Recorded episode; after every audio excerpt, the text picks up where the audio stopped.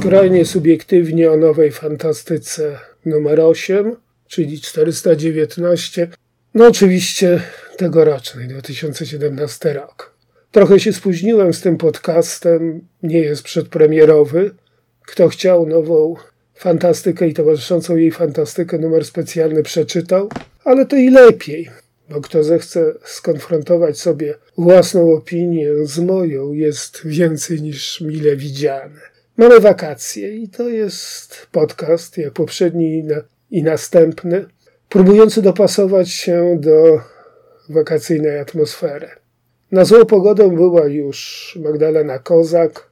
Fantastyki nowa i numer specjalny są zaś na każdą pogodę, a momentami nawet na żadną pogodę, ale o żadnej pogodzie za chwilę. No dobrze, a teraz poważniej. Otóż twierdzenie to dalekie od oryginalności. Obie sierpniowe fantastyki to przede wszystkim ogromny ładunek literatury. Nowa, trzy opowiadania tłumaczone i dwa polskie. Wydanie specjalne dodaje do tego jeszcze trzy opowiadania polskie i cztery tłumaczone. O, sporo tego. Czuję się zwolniony od konieczności pogadania o każdym z nich, skoro obie fantastyki, jak wspomniałem, są już dostępne. Ośmielę się tylko zaproponować, bo opowiadania polskie zacząć czytać od dużych zmian y, w Suidarne Eugeniusza Dębskiego, a opowiadania tłumaczone od Ja to nie ty Tada Kosmatki. Może to okazać się pouczające dla tych, którzy w ogóle chcą się uczyć w wakacje. Tak oddziela się owca od tryków. O ile opowiadania tłumaczone trzymają poziom, są dobrą oprawą tekstu, gwiazdy, numeru, o tyle opowiadania polskie, no cóż, to jest właśnie coś na żadną pogodę.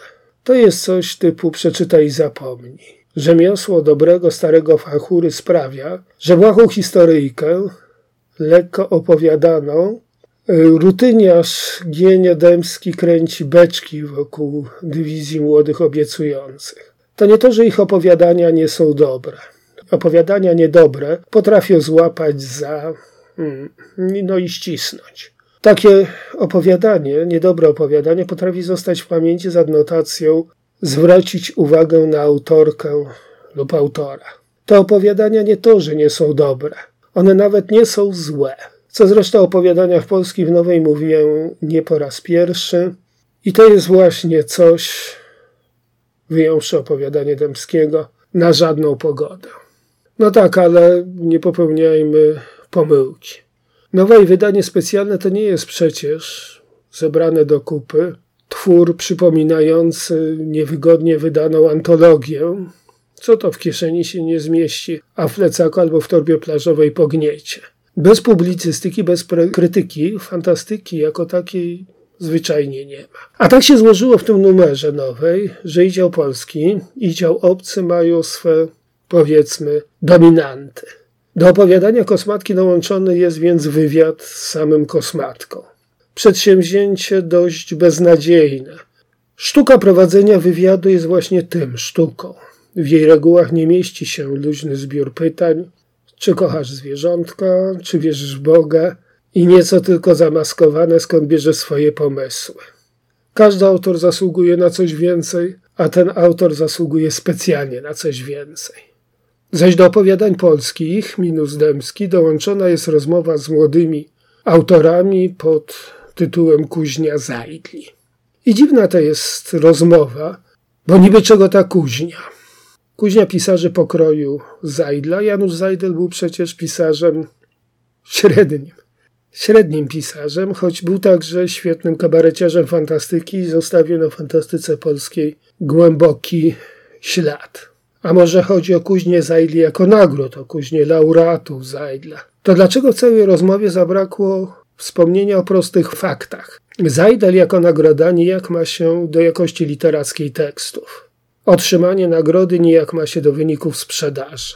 Na wielotysięcznych Polkonach tak mało mających wspólnego z fantastyką, że w tym roku 30-lecie pisma Fantastyka, Nowa Fantastyka usiłowano uczcić bez udziału redakcji, a organizatorom nie chciało się w nocce wymienić naczelnych pisma, bieżącego zaś ochrzcili by byłem, co stało się tematem licznych dowcipów, a więc na tego rodzaju imprezach tak fachowo organizowanych, na Zajdla głosuje kilkuset na kilka tysięcy uczestników, może 10%, jeżeli wiatr z dobrej strony powieje. Powiedzmy sobie szczerze, bo to trzeba powiedzieć, i szkoda, że nie powiedziano tego w rozmowie. Zajter jako nagroda to nie jest nagroda za jakość, ani nagro- nawet nagroda za misia. Mi się podoba. Bo komu się podoba?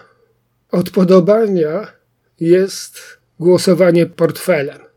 Głównoburze jako przygrywka do imprezy celebrycko-eventowej wątpliwego gustu, po czym rok milczenia i da capo al fine, w co zdegenerowała się wraz z fandomem, naczelna impreza fandomowa, to jest oczywiście temat do rozmowy, tylko może nie takiej, nie wakacyjnej i nie z młodymi ludźmi, którzy okazują nawet fatalną, kompletną bezradność poproszenie o przedstawienie swego pisarstwa. Wszyscy oni próbują wyjaśnić, o czym piszą, lecz nikomu nawet do głowy nie przyjdzie powiedzieć, dlaczego pisze. Co chce powiedzieć, co chce przekazać, co chce wyjaśnić, o co chce zapytać. Przeciw czemu ci ludzie protestują? Czego chcą, prócz popularności? No cóż, to pozostaje tajemnicą i być może fakt, że pozostaje to tajemnicą, w jakiś sposób wyjaśnia sekret degeneracji nagrodowej, której do tej pory nie zapobiega Żuławski, który już wybierany jest przez podobno fachowców, w co też powątpiewam, ale to już inna sprawa. No dobrze, poważnie się nam zrobiło, a miało być wakacyjnie. Więc już na koniec i pozostając przy publicystyce. Na ładną pogodę pozwolę sobie polecić przede wszystkim świat, który poszedł naprzód Łukasza Wiśniewskiego. Tekst okazjonalny, bo to przecież i film na horyzoncie, i cykl kingowski, dostępny wszędzie, gdzie się obejrzysz. Dostępny, ale bez mrocznej wieży, więc temat jest nośny, a opisany został z perspektywy oso osobistej, właśnie na misie, ale z pasją i poczuciem humoru.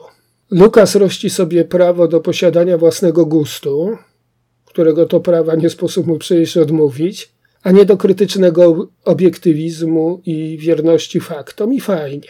Na obiektywizm i na fakty rezerwuje sobie miejsce w nowej fantastyce na przyszłość, a na razie mamy przecież bądź co bądź wakacje. I drugi tekst wakacyjny do polecenia na słoneczny dzień Kosmos od kuchni specjalny plus za wyjątkowo zgrabny tytuł. Czyli dieta kosmonautów.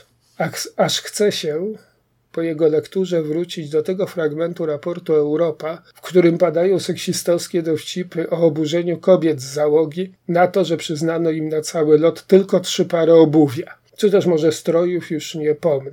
Takie to sympatyczne uczłowieczenie tematu bywającego traktowanym no, w sposób dość nieludzki. A w brzydką pogodę? No cóż, wielbicielom gry w bierki lub rozwiązywania krzyżówek zawsze mogą polecić próbę poskładania do kupy dyskusji cele i źródła z obecnych już trzech części. Zadanie to tak ambitne, że ja wymiękłem.